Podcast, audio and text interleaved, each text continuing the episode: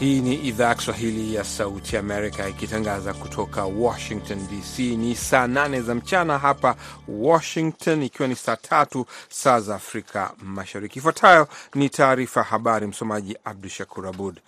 Wakuu wa kijeshi wa mataifa ya Afrika Magharibi wanaendelea kukutana kwa siku ya pili na mwisho hii leo katika mji mkuu wa Ghana, Accra, ambapo walikuwa wanatarajiwa kutoa tangazo ikiwa watakweza kupeleka jeshi kule Niger ikiwa diplomasia itashindwa kurejesha uongozi wa kidemokrasia kufuatia mapinduzi ya kijeshi.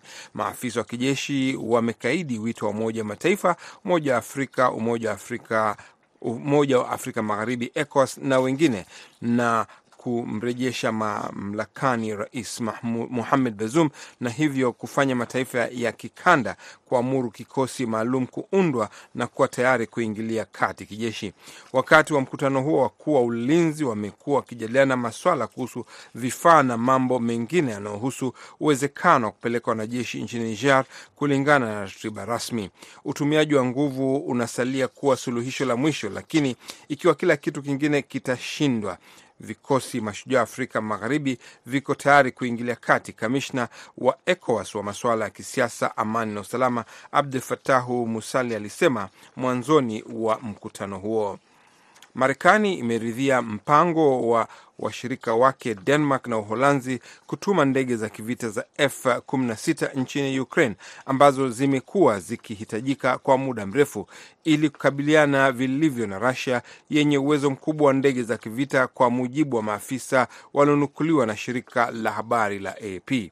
Katika ujumbe kwenye mtandao wa X ambao awali ulikuwa ukijulikana kama Twitter, waziri wa mambo za nje wa Uholanzi Wopke Hoekstra alisema tunakaribisha uamuzi wa Washington na kufungua njia ya kutuma ndege za kivita za F16 nchini Ukraine. Ni lazima Marekani iidhinishe utoaji wa F16 kwa sababu ndege hizo zimetengenezwa nchini humo.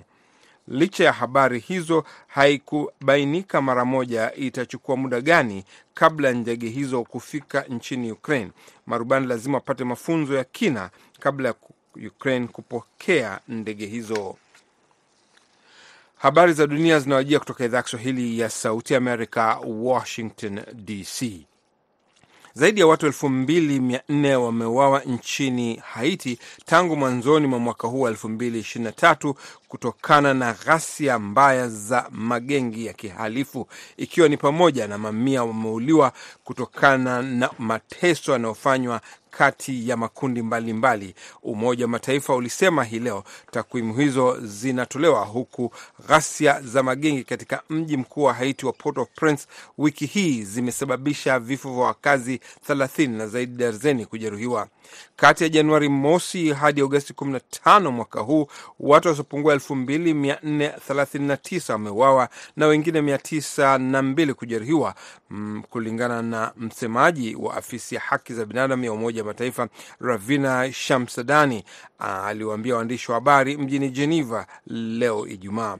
Kwa kuongezea, alisema watu 951 wametekwa nyara katika kipindi hicho, na huku ghadhabu imepungua inapoongezeka juu ya ghasia za magengi, alionya kwamba kuongezeka kwa makundi ya kujilinda kuchochea ghasia zaidi zinaongezeka. Shamsadani alisema kuwa kati ya zaidi ya watu 350 walioaua tangu mwezi Aprili hadi sasa 310 walikuwa wanadaiwa kuwa wanachama wa gengi na mmoja alikuwa ofisa wa polisi. Rais wa Somalia Hassan Sheikh Mahmud anasema operesheni ya mashambulizi ya kijeshi dhidi ya Al-Shabab inayoendelea ina lengo la kuliondoa kundi hilo kabisa lenye uhusiano na kundi la kigaidi la Al-Qaida katika miezi mitano ijayo, lakini wataalamu wa usalama wanahoji kuhusu muda uliopangwa huku mashambulizi ya mara kwa mara ya wanamgambo yakiendelea kushuhudiwa. Mahmud amepanga kuzindua rasmi kampeni katika siku zijazo kwenye mji wa kati wa Duhl Shamrab ambako maelfu ya wapiganaji wamekusanyika kabla ya kupelekwa mstari wa mbele. Mwisho wa habari za dunia kutoka idhaa ya Kiswahili ya Sauti Amerika.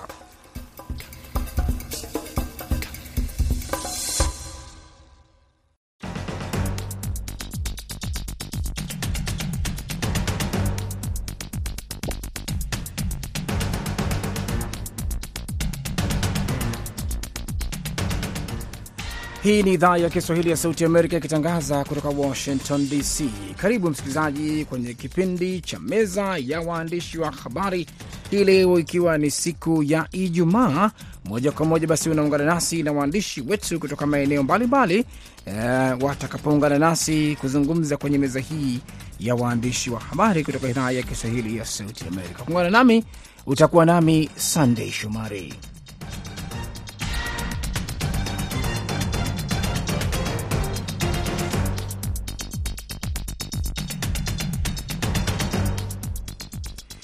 Nam, karibu katika meza ya waandishi wa habari msikilizaji. Na hii leo basi, katika meza yetu ya waandishi, kama siku zingine zote, tutakuwa tunamulika mambo mbalimbali yaliyojiri katika eneo zima la Afrika Mashariki na Kati na hata huku Marekani, tukiungana basi na waandishi kutoka hayo maeneo na tutakakuwa nao wageni wetu kutoka studio hii leo. Tutaungana naye kule nchini Uganda, mwandishi wa kujitegemea mkongwe kule nchini Uganda, Siraji Kaliango. Hali kadhalika tutaungana naye kule nchini Kenya, mwandishi kutoka Radio Citizen Joseph Njane. Hali kadhalika kutoka nchini Tanzania tutaungana naye mwandishi mkongwe kutoka Media Brains Absalom Kibanda. Basi tukiwa wote hawa tutaangalia yale yaliyojiri wiki hii kwenye vyombo vya habari e, nikianza moja kwa moja na habari ambayo imekuwa ikizungumza sana e, ni hapa nchini Marekani, moto wa nyikani huko Hawaii. Moto huu wanasema ni moto mbaya zaidi katika miaka mia moja kuwahi kutokea nchini Marekani. Ukubwa wake uliteketeza eneo la kilomita za mraba kumi na tatu kwa saa kadhaa, pamoja na changamoto za uokoaji zimeathiri wakazi wengi wa eneo la Haina huko Hawaii, takriban elfu kumi na tatu ambao wanakabiliwa na hasara ya kutopata fedha za watalii, kwa sababu hiyo ndio biashara kubwa ya kisiwa hicho. Basi moja kwa moja uh, waandishi wetu, najua pamoja na kwamba mko eneo la Afrika Mashariki, lakini mmekuwa mkifuatilia hata hapa Marekani yaliyokuwa yakitokea. Nikupe nafasi Joseph Njane, pengine umeona jinsi moto huu ulivyoteketeza kule Hawaii. Watu waliofariki ni wengi, ikitajwa e, zaidi ya mia moja na sita wamepoteza maisha. Sasa Joseph, kama unanisikia hapo kutoka nchini Kenya, karibu sana kwenye meza yetu ya waandishi wa habari na pengine kwa upande wako tu kile ambacho e, umekishuhudia au umekisikia kikizungumzwa kutokana na moto huu ulivyokuwa ukiendelea mpaka shughuli za kujaribu kufanya uokoaji, yale ambayo pengine e, kwenye vyombo vya habari nchini Kenya imekuwa kiripotiwa na kuzungumzwa. Joseph, uh, karibu sana Sande na asante uh, sana Sande, nadhani unanipata vyema eh? Nakupata vizuri kabisa uh, ni suala ambalo limekuwa likiangaziwa pakubwa hasa na vyombo vya habari hapa nchini Kenya, kwa sababu katika historia ya pengine chimbuko la moto ambao umekuwa ukishuhudiwa, kwa sababu kuna matukio mengi ambayo yamekuwa yakiripotiwa kuhusiana na uh, visa vya moto kutokea katika mataifa mbalimbali, lakini hili la Uh, Marekani kiasi limepewa uzito zaidi hasa kutokana na athari zake, kwa sababu uh, mwanzo ikianza hivi watu hawakudhani pengine athari zake zitakuwa mbaya zaidi, na ni suala ambalo limewashtua wengi, kwa sababu walidhani kwamba pengine ni kitu kidogo tu, alafu uh, kitachukua muda mfupi, alafu kisha uh, hali iweze kudhibitiwa na hali iweze kutulia, lakini kutokana na maafa ambayo yameripotiwa, ndio maana pengine suala lile limepewa uzito zaidi. Kumbuka kwamba hapa nchini Kenya kuna mengi ambayo yameangaziwa kuhusiana na moto uh, kiasi tu miaka chache iliyopita katika mojawapo ya misitu mikubwa hapa nchini Kenya, upande wa Badeas, moto mkubwa ulichukua muda uh, wa siku kadha kuweza kuzimwa lakini athari zake hazikuwa mbaya kama zilizoshuhudiwa katika ule moto wa Marekani. Kwa hivyo ndio maana suala hili limeweza kupewa uzito zaidi uh, na vyombo vya habari hapa nchini Kenya uh, kutokana na athari zake, uh, muda mwingi uliochukuliwa kuweza kutekeleza hili na pia mafunzo ambayo yametokana na kule uh, hasa kutokana na uh, pengine utendakazi wa wale wazimamoto ambao wanashirikiana kuhakikisha kwamba wanadhibiti uh, hali kwa hivyo ni mengi ya kuangaziwa na kujifunza kwa wakati mmoja. Bila shaka, bila shaka ni swala ambalo kwa kweli kama wanavyokwambia wenyewe, haijaitokea katika miaka mia moja, moto ambao umekuwa hausimami e, mpaka imefikia wakati hata e, viongozi e, wanaosimamia maswala ya uzimaji moto ilibidi watoke hata majimbo mengine e, kwenda kusaidia, maana upepo pia nao ulikuwa hausaidii, una, unafanya hali kuwa mbaya zaidi katika moto huu. Lakini e, tunaye pia hapa bwana Siraji Kaliango uh, kule nchini Uganda. Siraji, kuna mengi ambayo uh, yametokea wiki hii, na pengine Siraji unaweza ukatuambia. Tumeona kwa mara nyingine tena rais wa Uganda Yoweri Museveni akitoa waraka wa kurasa ishirini na sita kukosoa Benki ya Dunia akiwaita mabeberu eh, hasa baada ya kusitisha ule mkopo wa shilingi za Uganda trilioni sita nukta saba kutokana na ile sheria ya kupambana na ushoga. Hebu tueleze zaidi Siraji, swala hili huko Uganda. Asante sana bwana Shomari. Ni kwamba hilo swali uh, kweli limechukuliwa kwa hali ambayo ni ya pande mbili. Pande moja ni kubwa ambayo inasema kwamba uh, Benki ya Dunia ni kama wanaendeleza rais alichokita katika barua yake ambayo umesema uh, kwamba ni, ni, ni, ni mbinu za aliyowaita mawakala wa ukoloni mamboleo, na kweli imepambwa katika vyombo vya habari vingi, magazeti, redio na TV, na gumzo kubwa inasema kwamba inakuwaje? Nchi uh, nani Benki ya Dunia inaingia mambo ya ndani ya nchi fulani, na ambayo uh, uamuzi ambao ulichukuliwa ni kama kweli ulichukuliwa kidemokrasia, kwani ulijadiliwa uh, bungeni na kupigiwa kura. Inakuwaje sasa? Hatua uh, imechukuliwa na imetiwa saini, alafu Benki ya Dunia inakuja inasema kwamba siwapi pesa, alafu wengine ambao wanahoji wana kwamba inakuwaje tu ni kuhusu mashoga, mbona mambo mengine kama vile ufisadi Uh, wengine wanasema haki za binadamu zinatekelezwa hapa, lakini Benki ya Dunia haichukui hatua uh, hizo. Hivyo wanasema kwamba wana ni kama Benki ya Dunia ina, ina, ina mipango yake ya kuona kwamba uh, uh, uh, kile ambacho kinaitwa ufuska hapa unaendelezwa wa ushoga. Na katika barua uh, Rais Museveni alikuwa kali uh, alisema kwamba uh, ni kama unaji, wakati fulani unajizuia kutopasuka na hasira kutokana na hatua ama maamuzi ambayo yanachukuliwa na wale ambao wanaitwa ubeberu kama ulivyosema, kama vile mataifa ya magharibi na Benki ya Dunia kufuatana dhidi ya yale ambayo ni, ni, ni, ni, ni vitu ambavyo vinaleta maadili katika jamii. Alisema kwamba katika hiyo barua aliongeza kusema kwamba hii ni kama au magharibi inatufanya karibu, inatuchochea eh, nchi za magharibi tuzi tuzi tuzi tuzi tuzi nani tuzi hate vile ili Mm. tuelekee mpango mwingine. Kwa hivyo akisema kwamba mambo yao ni ya kichokozi ambayo ameandika mambo mengi ya kihistoria, akasema kwamba akisema kwamba huo hata msaada na pe, na fedha za, za, za magharibi kama vile za Benki ya Dunia Ah, mbali ya kuwa inasaidia, lakini haisaidii sana katika maendeleo ya taifa kama vile kubadilisha uchumi na Wow. maisha ya jamii na kuhoji kwamba ikiwa kweli hizo hizo pesa zao zinasaidia, mbona matata mengi, kuna matatizo Ah, ka- ametoa mfano wa nchi za Mali ambapo kumekuwa na mapinduzi ya kijeshi Niger, uh, DRC ambapo kuna mapigano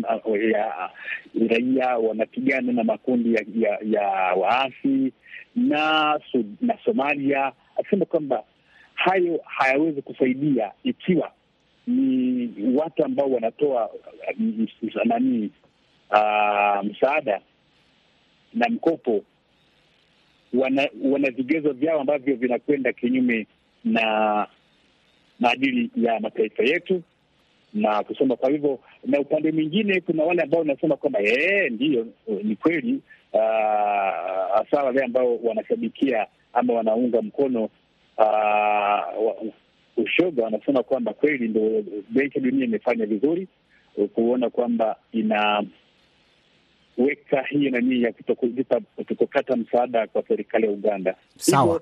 Swala bado linaendelea. Linaendelea. Nikushukuru sana. katika magazeti na mahabari mbalimbali. Asante, asante sana, asante sana Siraji Kaliango, subiri hapo hapo. Uh, vilevile tunaye uh, kutoka nchini Tanzania uh, mwandishi mkongwe Absalom Kibanda. E, Kibanda, kwa upande wako ukiwa Media Brains, hebu tuambie huko nchini Tanzania sakata la wale waliokamatwa e, kwa kile kilichotajwa kwamba uchochezi, baadaye tukasikia uhaini. E, tunasikia sakata hili sasa, yule aliwahi kuwa katibu mkuu wa chama cha demokrasia na maendeleo Chadema na balozi wa Tanzania wa zamani Sweden, Dr Wilbert Sla ameachiwa kwa dhamana, lakini polisi uh, mpaka sasa hivi labda walichozungumza zaidi ni kitu gani? Kwa sababu tunachosikia kwamba kaachiwa kwa dhamana, lakini wengi wanauliza kwamba alikamatwa ikitajwa kwamba kuna makosa ya uhaini. Sasa hayo hayapo tena, ni uchochezi tu peke yake kama walivyosema wao, na vilevile vile, wakati huo huo akiwa anaachiwa kwa dhamana amezungumza na waandishi wa habari, na upande mwingine tumepata taarifa za baraza la maaskofu Katoliki nchini Tanzania nao kutoa maelezo yao e, wakitaka hawa mabaraza, hili baraza la maaskofu eh, likizungumza kwamba linataka serikali isikilize kilio cha wananchi kuhusu kero ya mkataba huo, na wakitaka kabisa kwamba eh, waangaliwe upya. Na mkataba huu um, uh, maridhiano haya yamesainiwa na maaskofu thelathini na saba wakisema. Wakitaka kabisa kwamba e, wanamwomba Mheshimiwa Rais asitishe wasilisho la ridhio hilo kwa upande wa pili. Sasa pengine unaweza ukatuelezea zaidi hapo, ukitupa maelezo jinsi gani eh, huyu katibu mkuu wa zamani wa Chadema na balozi wa zamani alivyokamatwa na wenzake wawili, halafu tunasikia amepewa dhamana, halafu wengine bado wamekamatwa na kitu kama hicho ambacho kinazungumzwa. Labda tuje kwako zaidi, Kibanda. Asante Sande Shomali. Ni kwamba walikamatwa watu watatu, Dr. Wilbrod Peter Slaa, e, Mdude Nyangali na wakili Mwabukusi, na wote watatu wameachiwa. Wawili wameachiwa wameachiwa kwa dhamana Mbeya, wameachiwa Mbeya na Dr. Slaa ameachiwa Dar es Salaam na kabla ya kukamatwa ni kama ulivyosema, tulisikia kama wamekamatwa kwa ajili ya wakihusishwa na, na kutoa kauli za uchochezi, lakini baadaye tulimsikia wakili Matata ambaye ni wakili wa Dr. Slaa akiwa na wakariri polisi kwamba kuwa ameelezwa kwamba e, mteja wake alikuwa awali ashtakiwe kwa kutoa kauli za uchochezi, lakini baadaye akaambiwa kulikuwa na uwezekano wa kushtakiwa kwa makosa ya uhaini na wakati Dr. Slaa alipokamatwa siku chache baadaye zikaanza kusambaa e, clips za video na sauti zikimwonyesha Dr. Slaa katika moja ya mahojiano aliyokuwa akifanya akisema kama extreme case ya serikali kukataa mkataba wa bandari inapelekea masuala inapelekea kutokea kwa mpinduzi,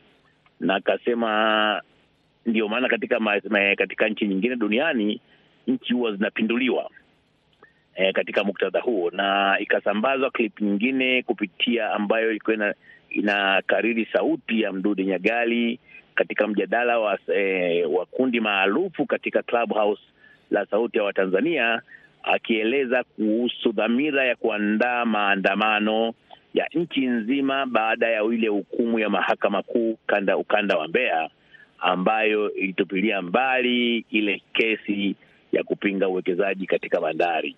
Kwa hiyo imetokea hali ya sintofahamu, na baada ya watatu hao kukamatwa, tuliona kukiwa na shinikizo kubwa la la kutoka kwa Watanzania mmoja mmoja, makundi ya kijamii, e, taasisi za kutetea haki za binadamu za nyumbani hapa na nje ya nchi zikishinikiza kuachiwa kwa Dkt. Slaa, Mwabukusi na Mdude kwa kile ambacho ilidaiwa kwamba ni kutoa maoni kwa mujibu wa katiba na ibara ya kumi na nane inayotoa uhuru wa watu kutoa maoni.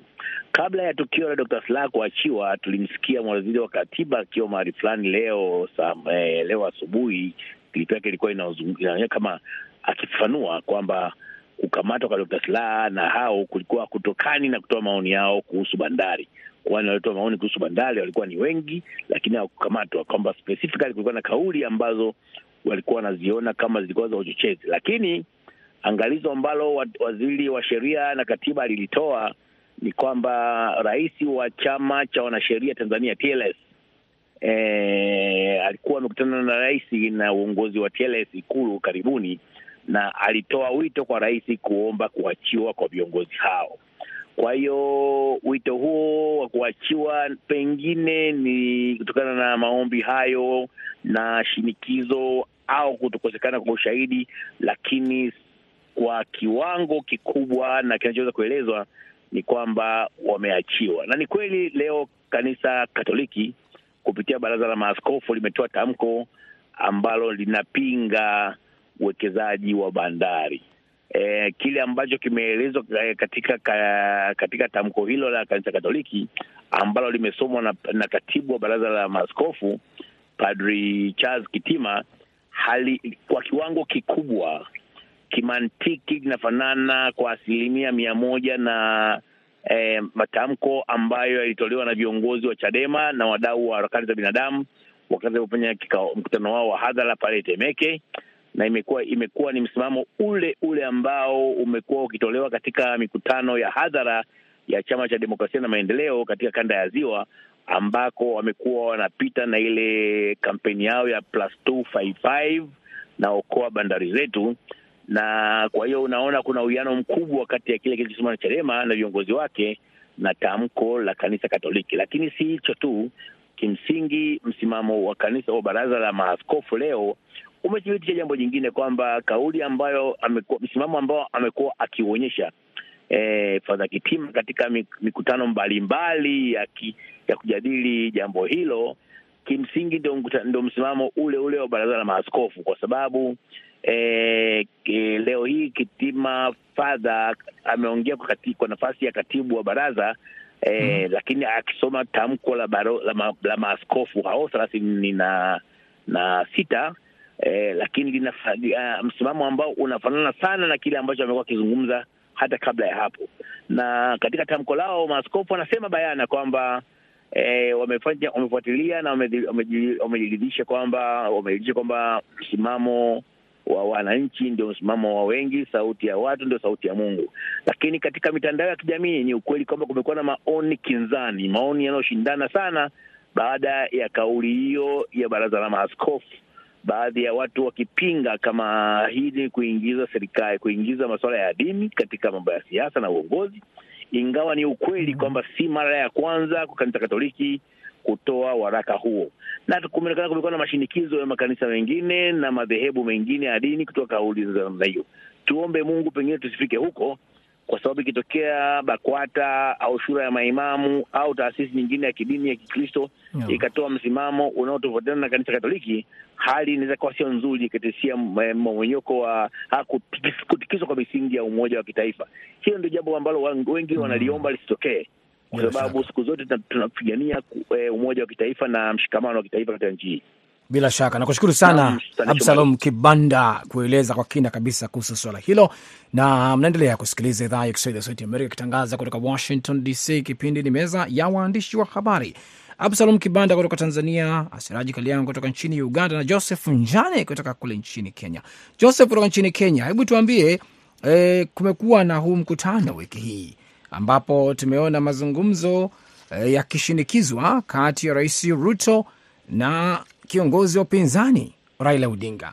Hali kadhalika tukishuhudia pia kuwepo kwa mazungumzo na senata wa Delaware Chris Coons katika ikulu ya Nairobi, bila kusahau mchakato uliokuwa ukitajwa huku Rais Ruto akimtetea e, balozi wa Marekani nchini Kenya katika maelezo yake kuhusiana na yale aliyosema kuhusu uchaguzi na jinsi e, kiongozi wa upinzani Raila Odinga alivyomsema. Karibu Joseph. Naam, asante uh, sana, asante sana Sande. Kumekuwa na matukio mengi zaidi, hasa yanayozingira suala hili la ushirikiano kati ya Marekani na uh, taifa hili la Kenya, mazungumzo ambayo yamekuwa yakishinikizwa kati ya upinzani pamoja na serikali, na vilevile suala hili la mvutano kati ya upinzani pamoja na balozi wa Umarekani hapa nchini Kenya, Meg Whitman. Na hapo juzi akitoa ama akihutubia waliokuwa wamehudhuria kongamano la ugatuzi la kuadhimisha miaka kumi tangu uh, kuanzishwa kwa ugatuzi humu nchini Kenya, balozi Whitman alipongeza hatua ambazo zimechukuliwa kuweza kuimarisha demokrasia hapa nchini Kenya, na akasema kwamba yeye aliibisha hodi hapa nchini Kenya kabla tu ya uchaguzi mkuu wa mwaka jana, na akapongeza kwamba uchaguzi huo uliandaliwa kwa njia iliyo sawa, iliyokuwa huru na ya haki, na kupongeza taasisi mbalimbali ambazo zilihusika na kusema kwamba kauli yao ya mwisho kuhusu uchaguzi huo ni ya kutiliwa shaka, yaani kisiasa. Akaweza kupiga chapa swala hilo, lakini hapo jana akizungumza, akihutubu katika kongamano lilo hilo, kiongozi wa upinzani na muungano wa Azimio Raila Odinga alimkashifu na kukosoa yale matamshi ya balozi uh, akisema kwamba hayafai kabisa. Ni kwamba aliweza kumkosoa akisema kwamba Marekani haiko chini ya eh, himaya ama Kenya haiko chini ya himaya ya Marekani kama mkoloni wake, na kukashifu maswala yale, kusema kwamba hafai balozi kuingilia maswala yanayohusu taifa hili, na vilevile akaonekana kutishia kwamba huenda akazungumza ama upinzani ukashinikiza serikali ya Marekani kuweza kuingilia swala hili na kuweza kumwita ama kumrejesha kule nyumbani nchini Marekani balozi Whitman. Lakini uh, ni matamshi ambayo yamekuwa yakivutia hisia mbalimbali kutoka kwa viongozi, sio tu kutoka upinzani, bali pia serikali, ambao wamekuwa wakimkashifu huyu kinara wa Azimio Raila Odinga kutoka matamshi yale. Hapo jana tuliwaona baadhi ya magavana wa upande wa serikali wakijitokeza kimasomaso kukashifu matamshi yale, kusema kwamba heshima lazima idumishwe na balozi Whitman aweze kupewa heshima zake. Vilevile tumeona ule uzito wa kauli zao umeweza kutiliwa vilevile uzito na Rais William Ruto hii leo, kwa sababu wakihutubu katika uh, mojawapo ya maeneo ama hafla mojawapo mapema leo, alimtetea balozi Whitman akisema kwamba aliyosema ni kweli, kwamba uchaguzi ulikuwa huru na wa haki. Aliyosema kwamba Kenya ni huru kuweza kuwekezwa yalikuwa ni kweli akasema kwamba je, kati ya upinzani ambao umekuwa ukishinikiza kuweza kushiriki maandamano ambayo yamekuwa na uharibifu madai yale, na vilevile vile kati ya aliosema balozi kuhusu nafasi ya Kenya katika uwekezaji, je, ni nani anayefaa kushutumiwa? Na vilevile hapo awali tulimwona kwamba vilevile waziri wa mashauri ya nchi za kigeni Dkt. Alfred Mutua akijitokeza vilevile kumtetea. Nakumbuka kwamba mapema leo kulikuwa yeah, na ule mkutano kati ya uh, seneta wa Delaware uh, Chris Coons pamoja mm, na uh, rais William Ruto. Kwa hivyo ni masuala ambayo yamekuwa akivutia hisia mbalimbali lakini kando na hilo ulilozungumza, uwepo mm, wa seneta Chris Coons kwa sababu amekuwa hapa nchini kwa siku kadha sasa. Kumbuka kwamba hapo awali alikuwa amekutana na yule kiongozi wa Azimio Raila Odinga, na yaliyozungumziwa japo hayakuwekwa wazi, lakini wengi walidhani kwamba huenda mazungumzo hayo yaliangazia swala la upatanisho ambao unaendelea kati ya serikali na upinzani, ukikumbuka kwamba kuna makundi ambayo tayari yaliundwa makundi ambalo liliundwa linaendesha mazungumzo yale. Lakini kauli hii inajiri wakati kumekuwa na mvutano, kwa sababu utakumbuka, bila shaka, bila shaka Joseph Njane, ni kushukuru sana, ni wieradhi Joseph Njane, muda wetu umekimbia, si rafiki kiasi hicho. Ni kushukuru sana kutoka Citizen kule nchini Kenya, hali kadhalika Asiraji Kaliango kutoka kule nchini Uganda. Asante sana kushirikiana nasi, bila kusahau Absalom Kibanda kutoka nchini Tanzania. Asanteni sana wote kushiriki kwenye meza yetu ya waandishi leo kutoka Washington. Jina langu ni Sunday Shomari, upande wa pili Saida Hamduni. Kwaherini kwa sasa.